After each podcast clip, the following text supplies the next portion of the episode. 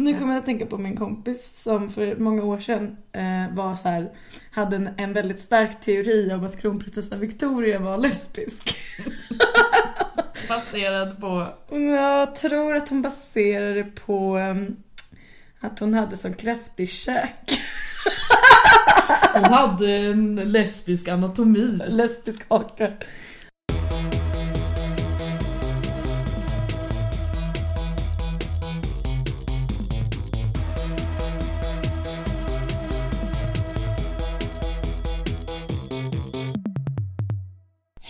Välkommen till Jävla samtid med mig Jenny Lokonen. Och med mig Annika Ivarsson. Mm, och musiken är gjord av Monokeros. Säger man Monokeros? Eh, det gör man säkert. Det är det tredje avsnittet. Tre, avsnitt tre. Trodde du att vi skulle göra tre avsnitt Jenny? När vi började? Jo men det trodde jag nog. Jag tänkte så att om vi gör ett då måste vi göra minst tio tror jag jag tänkte. Okej. Ja, ja men okej. Vi får se hur det går. Ja. Men nu blir det avsnitt tre i alla fall. Ja, och eh, likesen fortsätter ju ramla in på Facebook och det är ju en... Det är ju lite motivationen då. Precis. Plus att eh, en kompis till mig har gjort någon slags hedersbroderi. Det låter som hedersvåld. Nej. Skulle man kunna byta ut heder mot hyllning i det här fallet? Ja, ett hyllningsbroderi. Eh, Jag hörde någon som sa, nyligen, jag kommer inte ihåg vem det var, men som sa att men om man inte vill ha bekräftelse, då är man ju sjuk i huvudet. Om man aldrig har fått bekräftelse och eh, säger sig inte behöva den, Mm. då, då är man sjuk i huvudet. Och ja, det är väl skönt att tänka så. Att vi inte är sjuka i huvudet. Ja. Som ni hör så är det en lite annan eh, akustik där vi sitter nu. För nu, eh, idag sitter vi i min säng. Ja, Och det är ju lite kallt i mitt rum. Så det gör att det kanske... ja du har ju ett större rum än vad jag har. I mitt rum får man ju bara plats i princip med en säng. Det kunde man ju också se på bilden på Facebook. Ja, Eh, du tog ju en medan jag var och snöt mig eller något sist. För att då var jag ju sjuk. Nu är jag i alla fall inte sjuk. Mm. Ja men eh, vi får se om det blir, eh, blir en bild från mitt rum. Som kommer upp sen. Jättes- Ev- Jättespännande. eventuellt.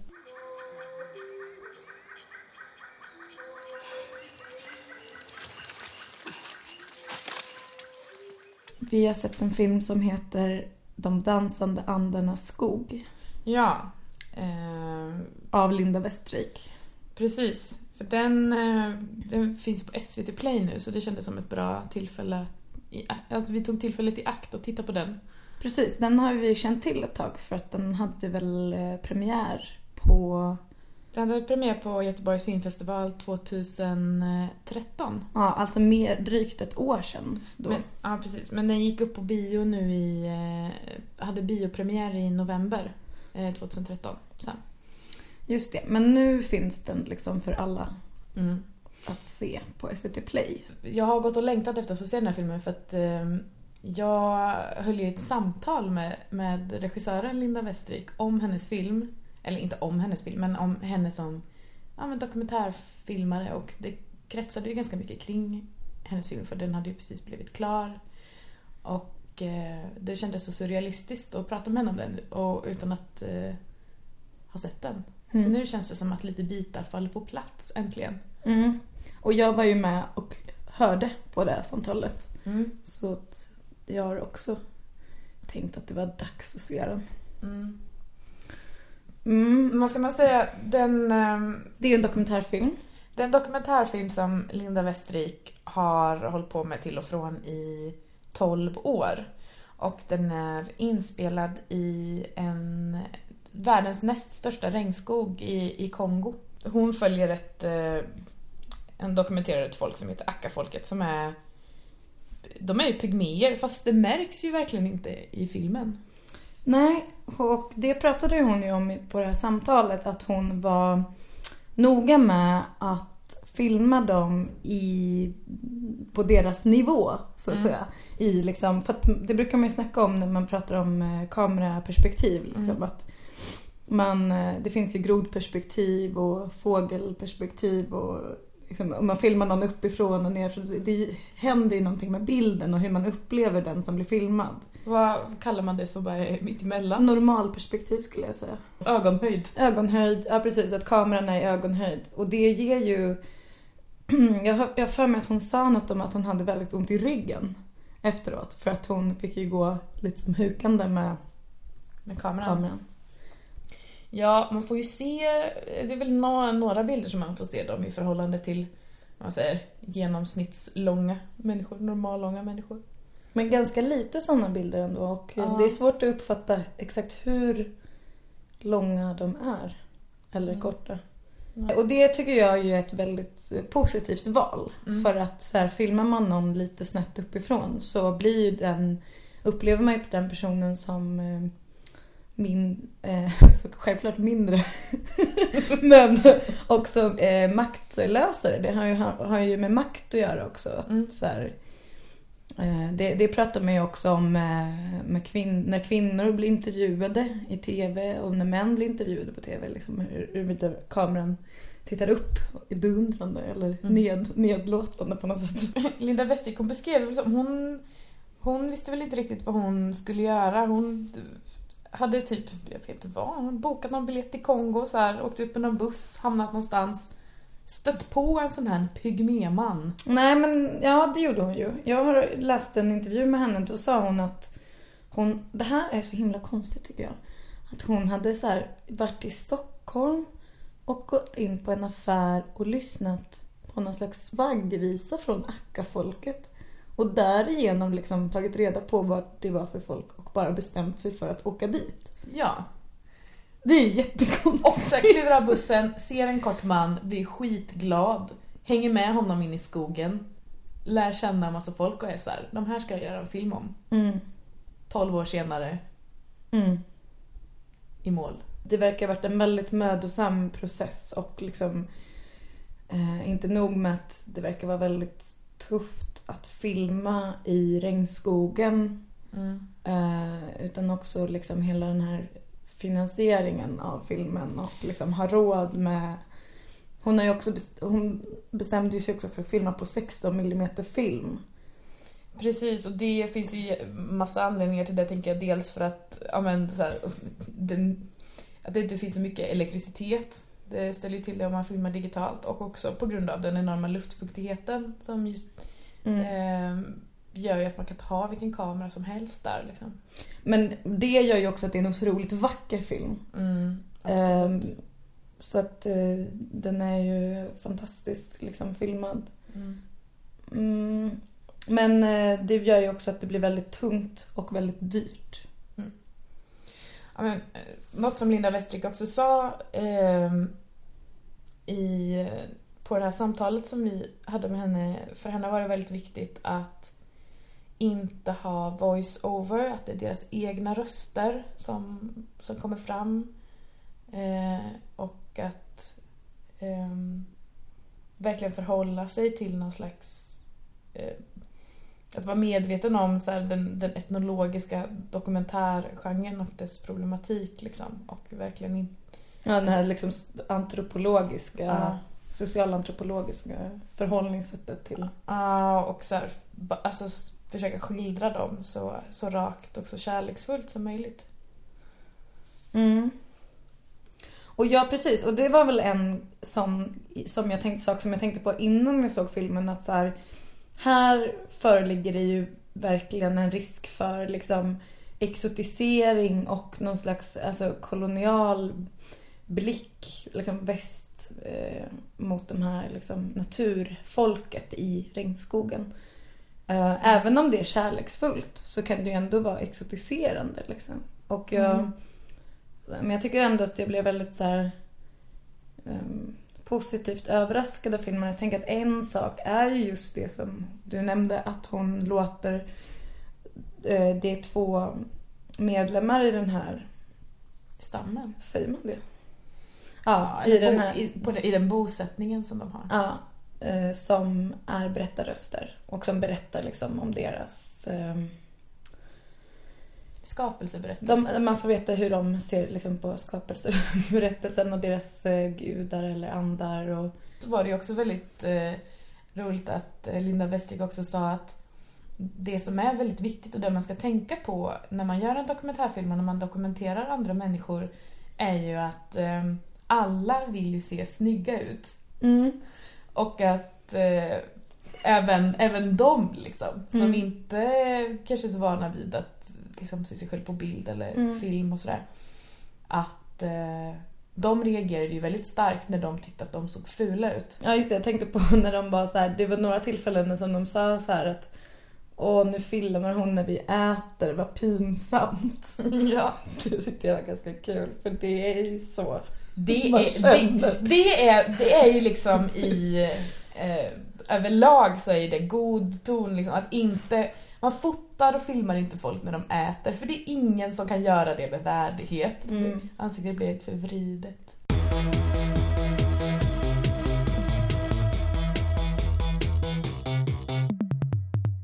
Det som jag tycker är nästan är mest sensation i filmen, det är ju när hon filmar hur de vässar ner tänderna på Mm. barnen. För att Mm. de här, eh, Mm. alla de här pygmé, i den här pygmébosättningen, de har eh, väldigt vassa framtänder. Och det filar ju de, liksom, de, det är en som kommer och liksom hackar, hackar sönder och filar ner de här Mm. tänderna. Och det är väldigt smärtsamt förstår man när man ser hur barnen, liksom, Ja. de är inte så gamla, kanske så här 8-9 år. Ja, Det är ju en som, som är rätt gråter och säger så okej men slipp då. Fast då är det också så här. Ja, men eh, då får du ha sådana här fula fyrkantiga tänder som Linda och bli olycklig. Och leva ensam också. leva ensam. Just det.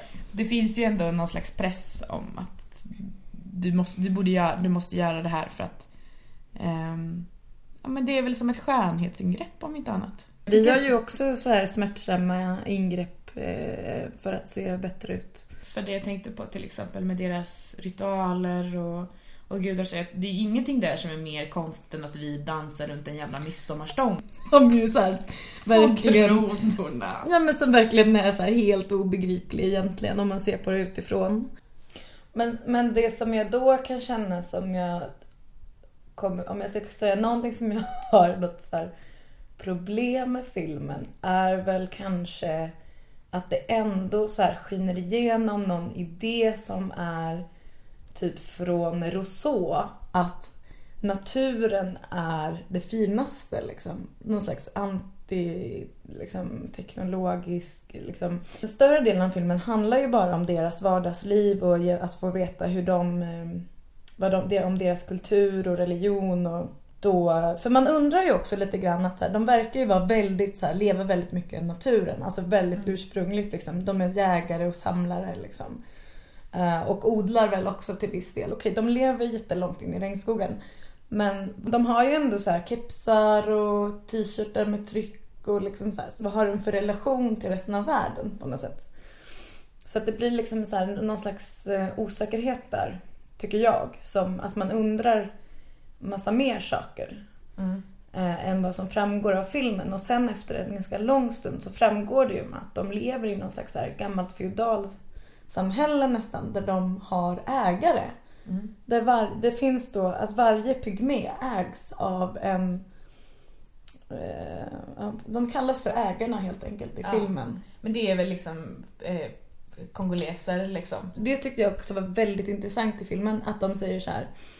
Det här är liksom precis som när ni vita tog oss som slavar så tog vi eh, pygméerna som, inte slavar men så här, Ja men typ. typ, de säger typ ja, De är ju typ slavar. så tog vi dem och sen dess har de fått arbeta som oss och så har det alltid varit typ så här. Och man ärver liksom pygméer. Mm. Och man kan byta pygméer. Om någon har gjort någon oförrätt så bara nu får jag din pygmé. Mm. Det finns ju någon slags idé om att eh, har man, har man själv blivit utsatt för ett förtryck så, så ska man vara mindre benägen att förtrycka andra. Liksom. Men någon, eh, och är man till exempel eh, är man, hom- så här, är man bög så eh, ska man inte diskriminera gentemot kvinnor eller så. Mm. Det finns någon sån idé. Så brukar jag alltid tänka på när min kompis eh, Kalle jobbade som eh, sexy waiter på operahuset i Sydney.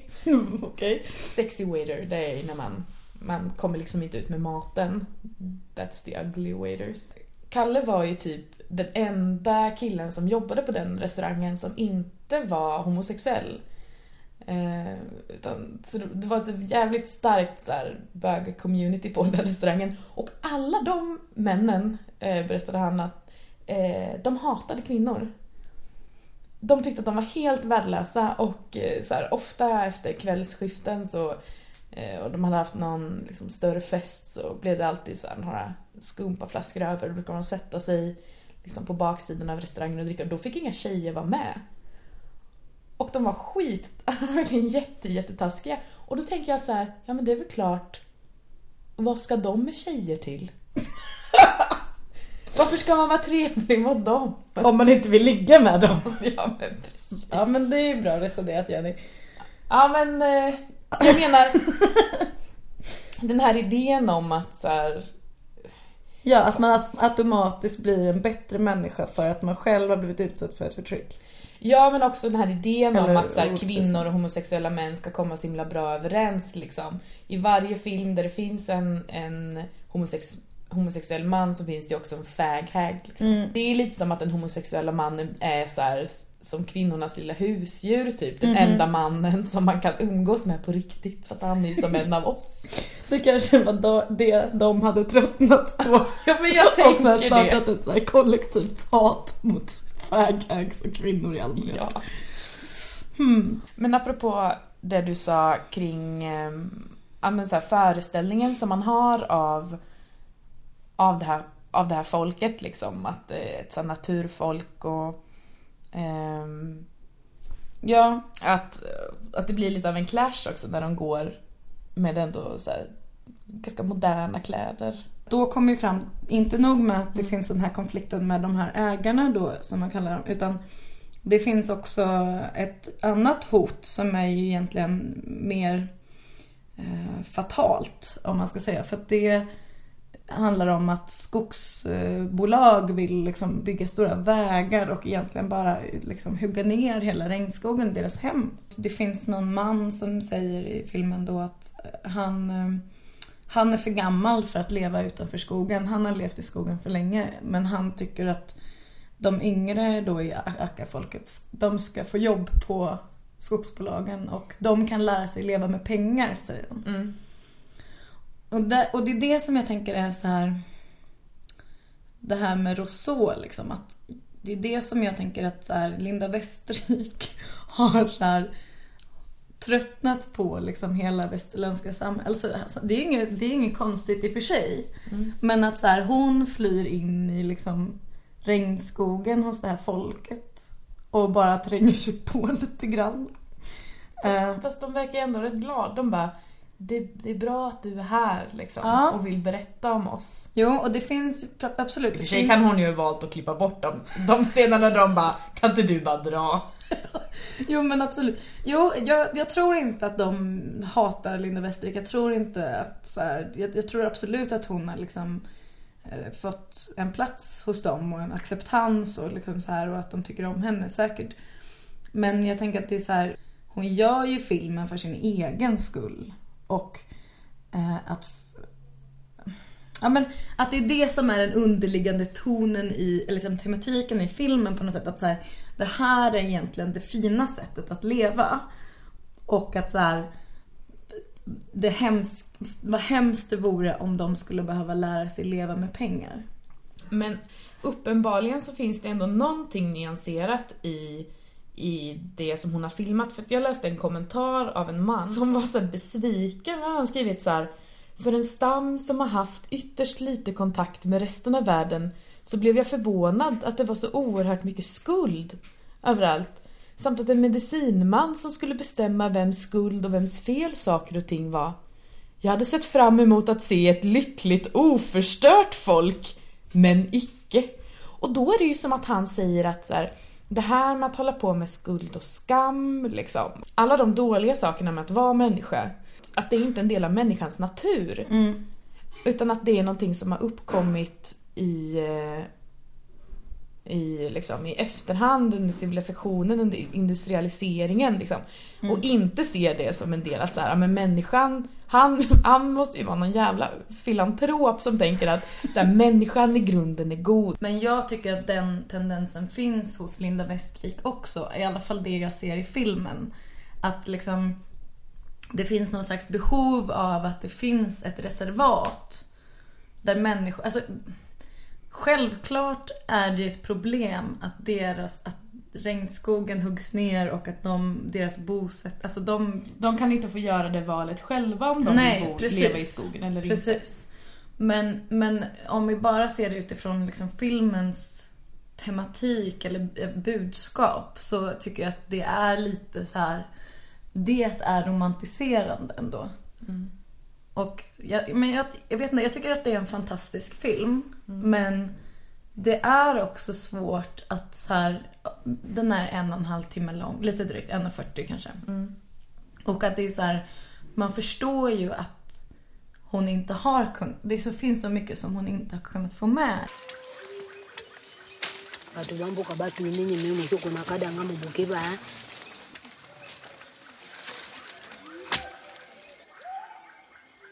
Alltså det finns ju en poäng för Akka-folket att deras historia berättas för att de är ju förtryckta eh, och väldigt utsatta.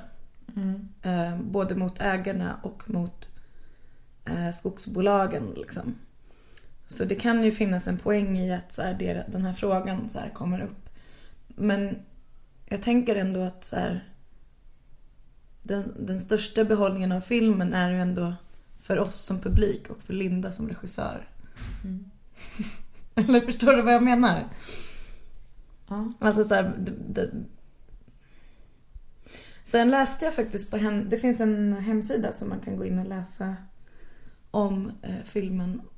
Eh, och då hade hon skrivit, ehm, tror det, precis innan den haft premiär att hon var ledsen för att hon inte hade råd att åka ner och visa filmen för Akka-folket innan den fick premiär. Samtidigt som hon var glad att den fick premiär för den skulle ju visas liksom, såklart. Mm. Och hon vill ju också så här, då, som hon skriver, stämma av med dem. Så här, hur upplever de filmen? Mm. Är det här en liksom, är det okej hur de har blivit porträtterade liksom? Men det fattar jag som att de, hon inte haft möjlighet att göra än. Det jag tänkte väldigt mycket på var eh, för att den här kvinnan då, hon eh, föd, hennes barn är ju dödfött, eller dör vid födseln. Mm.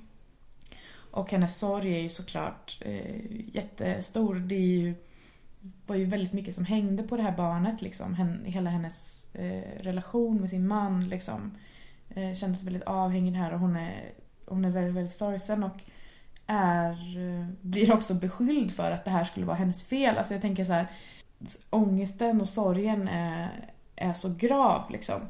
Eh, jag går ut i skogen och jag vill dö liksom. Och det finns ju alltså, en ganska stor chans att man gör det om man liksom bara går ut och lägger sig i den här skogen. För att det finns ju som sagt väldigt mycket giftiga ormar, en leopard som ska liksom Eh, hitta henne för att hon, hon blöder så mycket.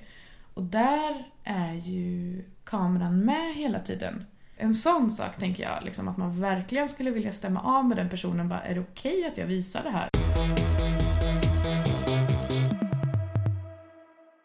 Så här, hela bilden av Afrika som ett, en plats för bara katastrofer och jag tycker hon, eh, den här författaren Chimamanda Ngozi Adichie pratar väldigt väl om det. Det finns här TED-talk med henne Mm. när hon pratar om så här vikten av flera bilder.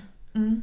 Och så beskriver hon hur när hon kom till USA och fick dela rum med en amerikansk tjej och hon liksom Ja men kan du inte så här sjunga någon sång från din stam eller något sånt där och hon bara om vi lyssnar på så här Michael Jackson. Hemma när jag var tonåring liksom. Alltså, Mm. att, att, och, men samtidigt att hon själv bar på föreställningar när hon åkte till Mexiko till exempel. Så mötte, då förstod hon att hon hade liksom fördomar och en väldigt ensidig bild av hur det var där. Mm. Att hon trycker på att det, det viktigaste är ju att man får fler bilder av eh, ett folk eller ett land eller en världsdel då som i Afrikas fall. Men det har ju jag berättat för dig.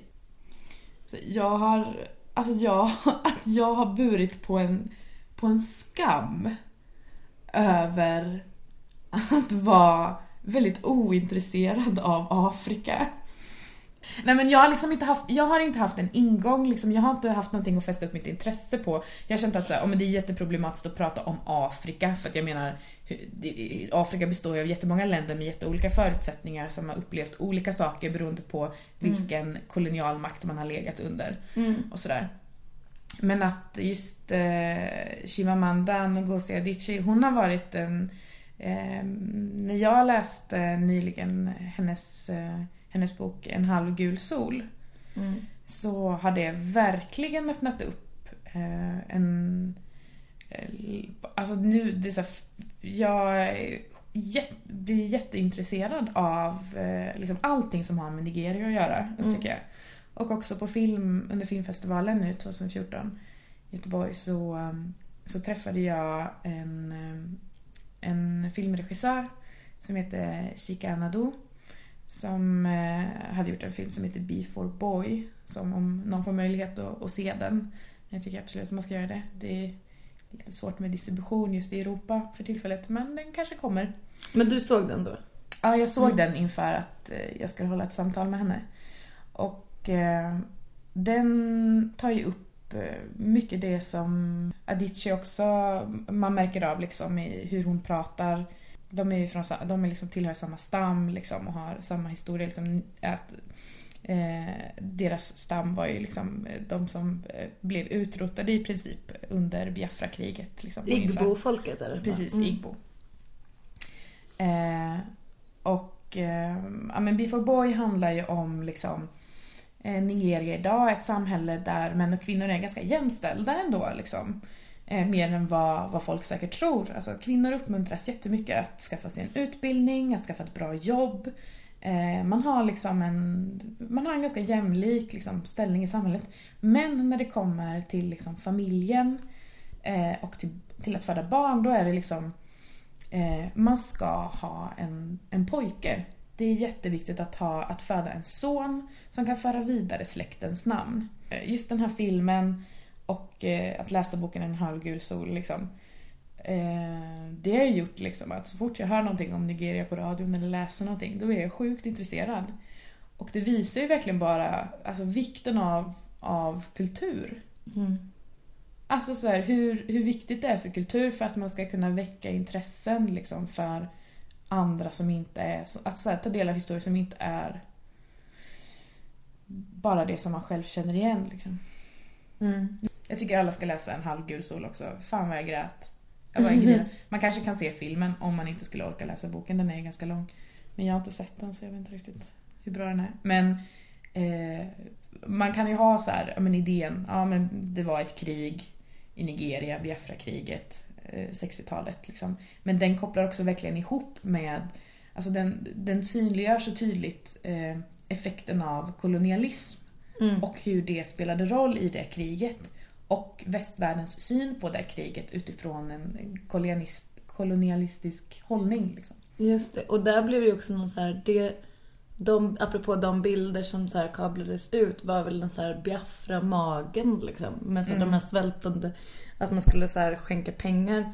Eftersom eh, Nigeria hade ju skurit av liksom, alla importvägar. De svälte ju ut eh, Biafra. Liksom. Det är liksom därifrån den här nästan, vad ska man säga?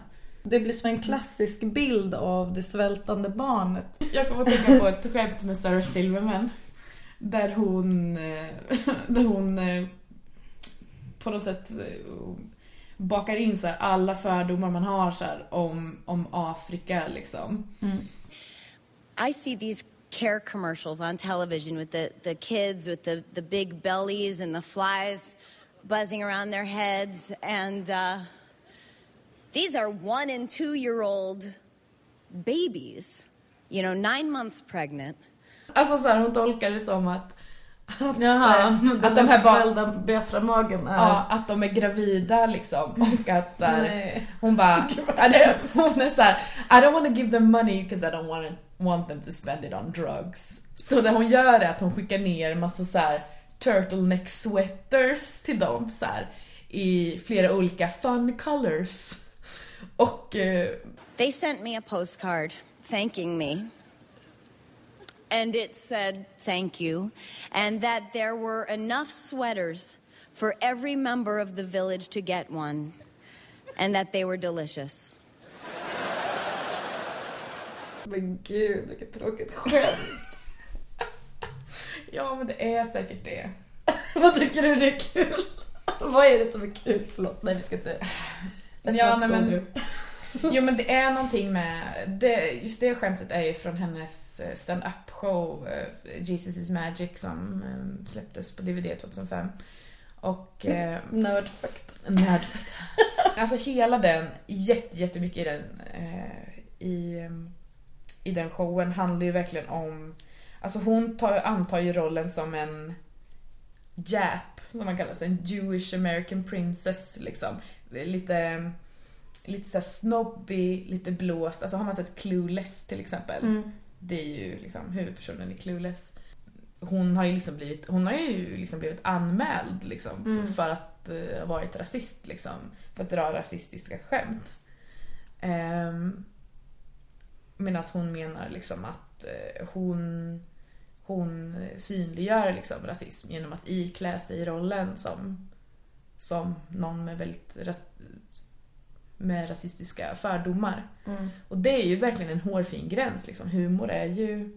Som hon säger, I don't care if, I if you think I'm a racist as long as you think I'm a thin racist. ja men precis. Det tycker jag är kul. Oj, alltså jag kan... Alltså, hon, det finns ju väldigt många, många bra. I, dessa, I sammanhang när vi pratar om sånt här så, så um, brukar du ofta nämna den här... Rensa Martens Enjoy Poverty. Ja men precis. Som jag ju bara har skummat. Ja, Men du kanske inte vill prata det, om det? men, men det är en dokumentärfilm som ju tar upp liksom att ehm, fattigdomen i, i afrikansk, vissa afrikanska länder har blivit som en industri, som en naturtillgång har jag för mig att han beskriver den. Mm. Men jag tycker den var väldigt så här, han, han också iklädde sig rollen som någon slags eh, vit liksom frälsare eller som kommer Missionär. missionär. Han kommer ner för att liksom, för att undervisa i viss mån men han på något sätt så här, ja men ni, ni kommer liksom inte komma ifrån, det finns ingen slut på den här fattigdomen som ni lever i. Eh, utan det, ni måste bara liksom, ni måste bara gilla läget. Och eh, utnyttja det liksom. Och, så just, och där kommer ju också in den här med att eh, fotografera eh, lidandet på barnsjukhusen liksom med de här döende barnen. Som, för att det finns, det är några fotografer i den här byn som eh, typ tar en dollar för bröllopsbilder. De har en liten sån här kompaktkamera som de tar bilder med. Och så säger han så här, men alltså vet ni vad de här internationella bildbyråerna tar för liksom, de här nyhetsbilderna? Eller för, nej, ni, måste ju, ni kan ju inte fota bröllop för en dollar, ni måste ju så här, gå ut och fota lik och våldtagna kvinnor och döende barn på sjukhus och liksom det är ju det ni kan tjäna pengar på. Och eh, han tar till och med med de eh, här fotograferna till ett möte med eh, någon chef för Läkare Utan Gränser. Eh, och han säger att det här är ju oetiskt. Jag skulle aldrig släppa in någon på mina sjukhus som ska tjäna pengar på de här bilderna. Varpå Renzo Martin säger, ja men ni gör ju redan det. Eh, och då säger han att, ja men det är ju nyheter. Mm. Så att det är liksom så här, när, när en vit fotograf kommer in och tar bilder och så här, tjänar pengar på det, då är det inte, då är det inte oetiskt. Eller som tjänar pengar, alltså så för att driva in pengar åt Läkare Utan Gränser till exempel. Ja, fast inte bara utan även när det är nyhetsbyråer som då för seriösa tidningar så, här, så är det okej liksom. Så att det, det finns en enorm cynism som liksom så här blottläggs i den dokumentären. Och sen kan man ju verkligen diskutera för att jag vet flera som har blivit otroligt provocerade av Renzo Martens själv. Men han spelar ju också någon slags karaktär, kanske inte riktigt samma stil som Sarah Silverman men ändå så här den här, ja, som kommer dit för att, eh, verkligen sevärd dokumentär. Mm. Och också eh, konstfilm för den har ju visats på gallerier eh, många gånger. Så den har, går liksom lite i gränsen mellan Mm. konst och dokumentär. Vilket är också intressant för då blir det mer som att han gör en performance än att han är sig själv. Men jag tänker att eh, det är någonting som Linda Westrik också måste förhålla sig till genom att så här, åka dit och det som jag, för, jag tycker är väldigt bra med filmen är att det finns en transparens ändå. Att så här, hon, hon förekommer i filmen och man förstår ungefär, man förstår bitvis i alla fall eh, förutsättningarna för hur filmen Mm. går till och så här. Det är inte bara en fluga på väggen kamera utan det är liksom det, det redovisas. Eh, bland annat då, men då så säger ju de vid ett tillfälle att så här, eh, ja men vi får pengar från kamerateamet för att bära.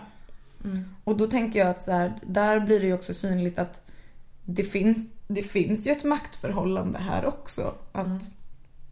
Det är ju inte alls säkert att eh, de egentligen vill vara med i filmen om de hade kunnat välja. Utifrån att det, det finns något att tjäna på dem, för dem. Och de har väldigt lite. Så för dem skulle liksom, så betyder det väldigt mycket att få pengar. Ja men att det är alltid... ehm, nu vill ju inte du att man ska använda ordet problematiskt. Men jag kan fan inte komma på någon bra synonym. Men, ja, men det är bara att det är så att- tjatigt att säga att några saker är problematiska. Jag vet, men i brist på bättre ord så säger jag att, men att alltid att göra, att göra dokumentär, att göra dokumentärfilm är ju problematiskt. Ja. Helt klart. För att med kameran i handen, med makt över materialet och hur, hur man fogar ihop bilder så har man ju sån enorm makt. Mm. Och eh, det gäller ju verkligen att bygga upp liksom en tillit. Mm. Eh, och liksom på något sätt hitta ett sätt att inkludera eh, personer som man dokumenterar liksom så att eh, man kan man gör någonting som på något sätt är etiskt försvarbart men som ändå är, blir intressant. Ja, men jag menar när du säger att så här, man skapar en tillit. Det är ju bara till för filmaren. Tilliten. Eller liksom Mm.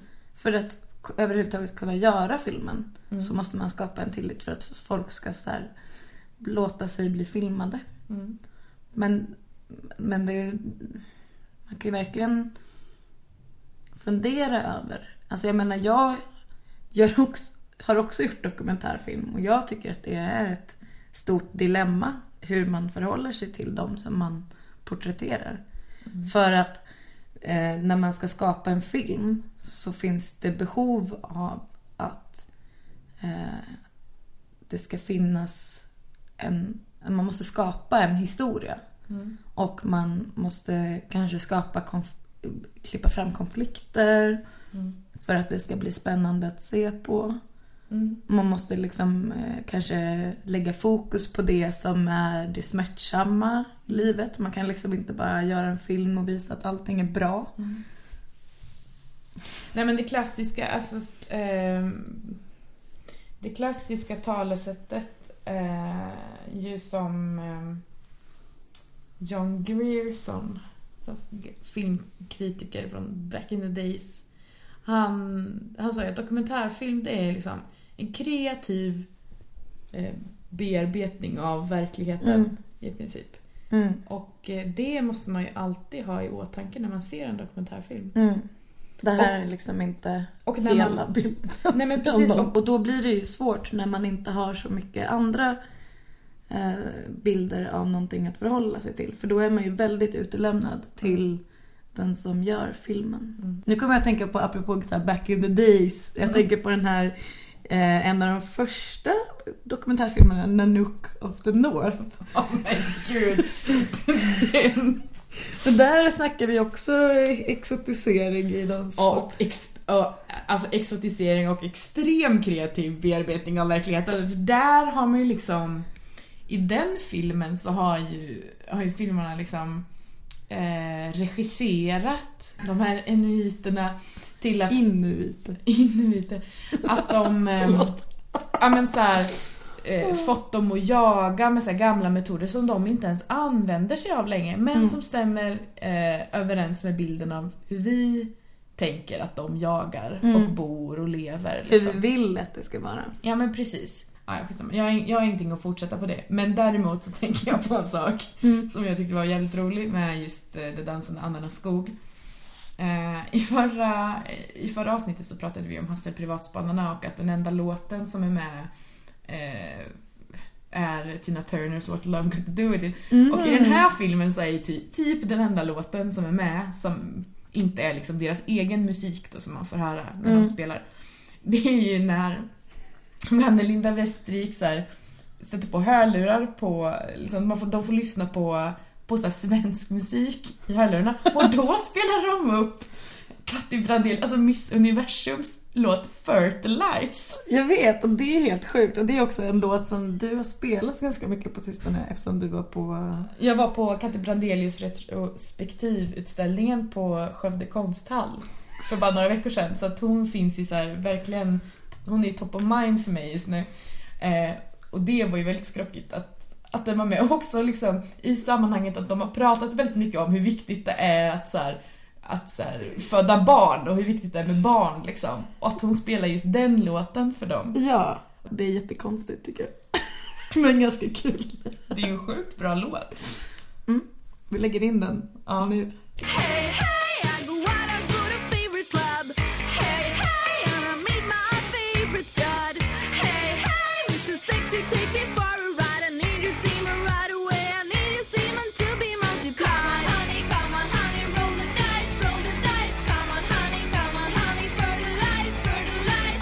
På tal om skrockigt, eh, du hade ju läst en intervju med Linda Westrik eh, i, i tidningen Chef. ja! Som lät helt absurd. Eller jag menar, jag tänker så här, okej man fattar att det är jobbigt att vara i, i, eh, i regnskog och spela in film och det är så här giftiga ormar och det är så konstig mat som, alltså, som man säkert blir dålig av och det är så tungt och man måste bära grejer. Eh, lägg då till ovanpå det här då att eh, du har att din chef är Linda Westrik och hon bara så här er säger själv då i den här tidningsintervjun att hon är så skitdålig chef. Nu har inte jag läst jättemycket i tidningen Chef, men jag antar att det handlar ganska mycket som chef att man ska så här, hålla skenet uppe. Även om, man, om det inte går så bra. Det är bara min, det är bara min bild av chefskapet. Det kanske var jättejobbigt att filma den här filmen med så här, två tons utrustning. Det är 100% i luftfuktighet, 40 graders värme, folk har malaria. Alltså, Och, och Linda Westrik bara, men varför hänger ni inte på? men alltså hon säger ju så jävla många roliga grejer i den här artikeln. Bland annat så säger hon ju så här, eh, hon tänkte att de var så dumma i huvudet som bodde i den här skabbiga skogen istället för att så här sova vid strandkanten och ta ett bad på morgonen och liksom. Och då är ni då Akka-folket? Ja, men precis. Eh, och så här, folk, de, medan de tycker att hon är så skitstörd eftersom att vid det här vattnet eh, så bor ju fan krokodiler liksom. Det är livsfarligt att hänga där. Och hon var så här, ehm, jaha. och då inser så här, ja men jag skulle nog fan inte klara mig här själv liksom. Eh, de är rätt kompetenta. Hon verkar vara skön på det sättet liksom. Att här, ändå inte ha så mycket prestige i... Och jag minns faktiskt, för grejen var att jag brukar ofta så anteckna grejer när jag går och lyssnar på folk. Så jag kollade vad jag hade skrivit efter det här samtalet. Eh, och då hade hon ändå sagt så här att hon hade insett i efterhand hur mycket liksom eh, kolonialistisk hon var ändå. Så att det finns någon så här ödmjukhet och insikt ändå. Tänker jag. Och att nu berättar hon att hon skulle börja göra en film om samer. Mm. Och det tycker jag är såhär, okej. Undrar då hur mycket, eller ja, jag vet inte. Hon, hon är ursprungsfolksfilmare. Nu har jag ju bara träffat Lina Westrik en gång liksom. Eh, och jag vet ju inte hur hon är. Men eh, jag får ju verkligen känslan av att hon... Ja men om hon har bestämt sig för någonting så bara kör hon. Och att man kanske måste vara lite rubbad liksom för att palla göra en sån här film. Mm. Men alltså rubbat på ett bra sätt. Vi kan i alla fall rekommendera filmen. Så Ja, se den. beroende på lite hur snabba vi är på att klippa ihop där så kommer väl förhoppningsvis eh, ni kunna, kunna se den här. Den ligger ute på SVT Play till och med 8 maj.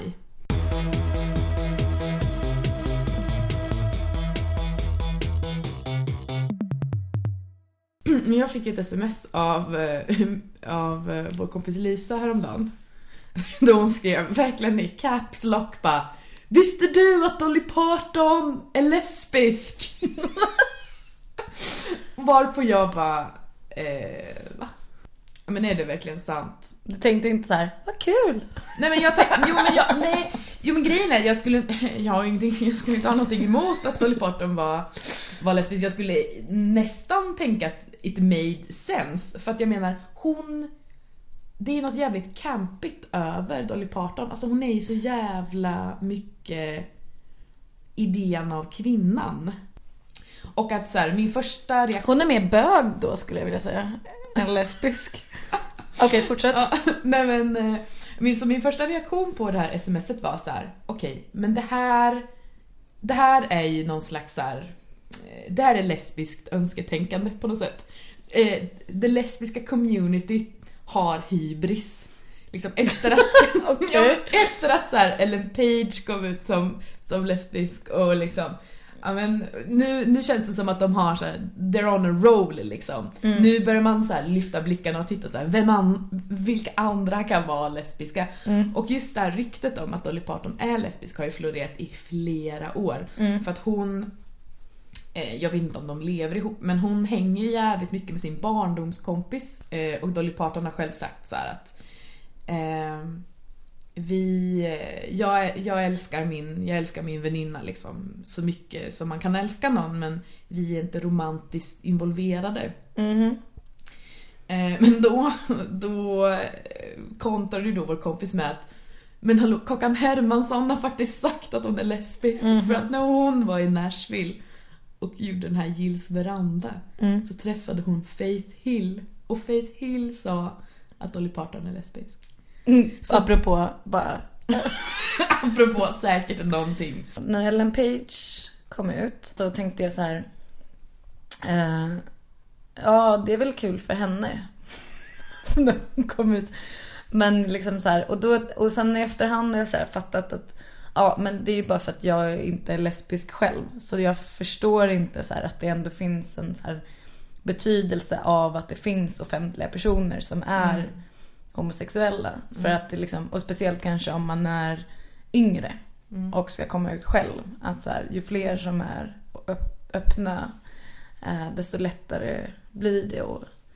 Men en annan sak som jag tyckte så här, talade emot att eh, Du är kvar i Dolly Parton. Okej, fortsätt. att Dolly Parton skulle vara lesbisk är ju på något sätt så här. Men jag tänker lite, hur, gam, alltså, hur gammal är Dolly Parton? Hon måste ju vara typ 60 bast någonting. Mm.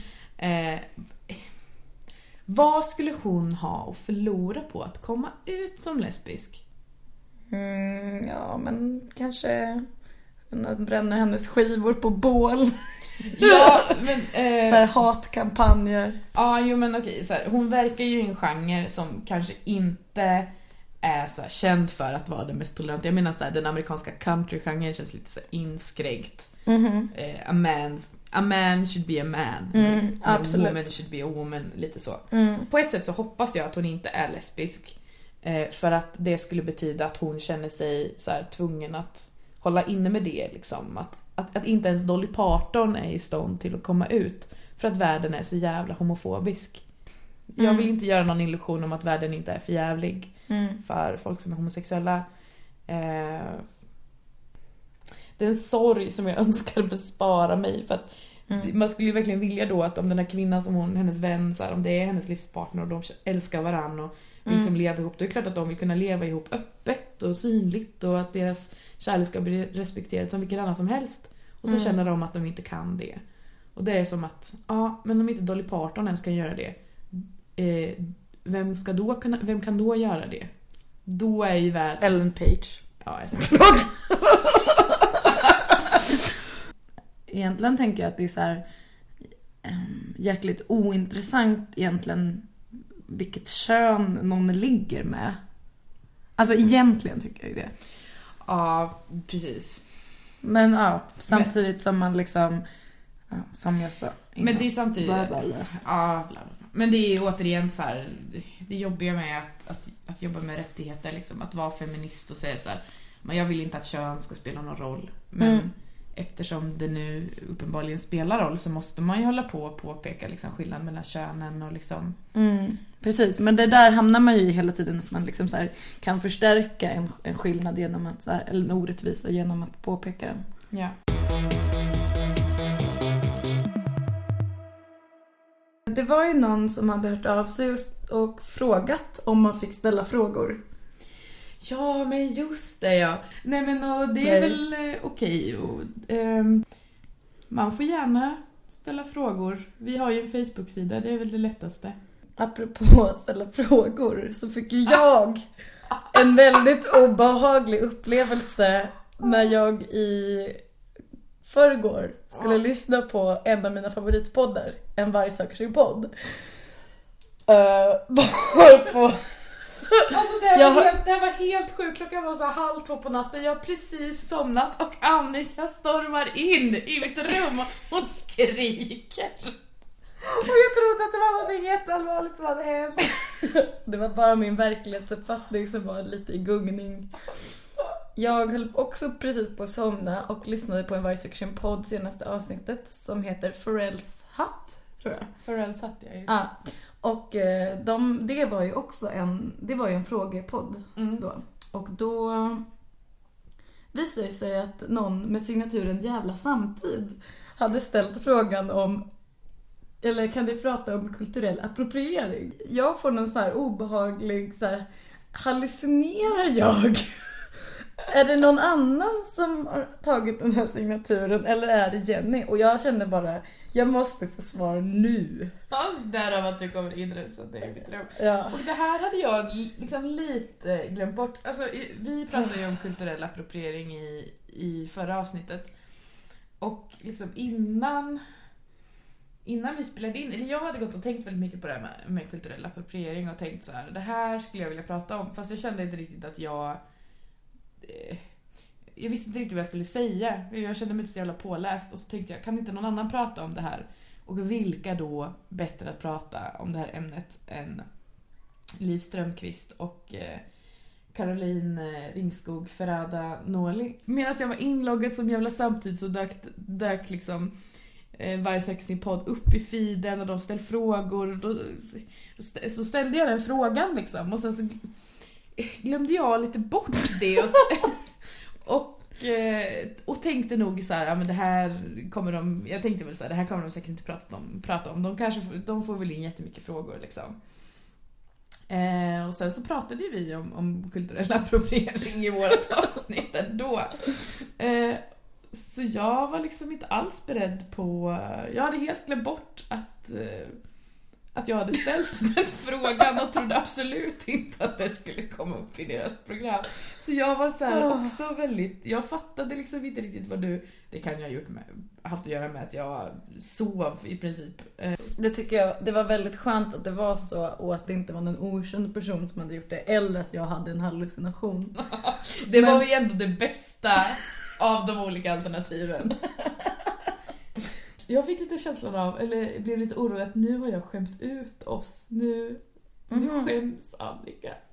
Jag har... Nej, jag skäms inte. Fast däremot så pratar vi ändå förvånansvärt likt eh, om kulturell appropriering. Eller vi pratar lite, vi nämner lite samma saker. Så att jag är ändå glad att vårt avsnitt kom ut före deras. Så att vi inte har snott något. Så att ingen kan anklaga oss för stöld. Men eh, om ni är intresserade av att höra folk som pratar om kulturell appropriering så kan ni lyssna på Jävla samtid avsnitt 2 och senaste avsnittet av eh, En varg söker sin podd. Vi ska väl i vanlig ordning gå och äta mat nu eller något. Chips. Okej, Mm. Eh, så att eh, ni får ha det bra. ha det bra. Vi hörs. Hej då. Hej hej.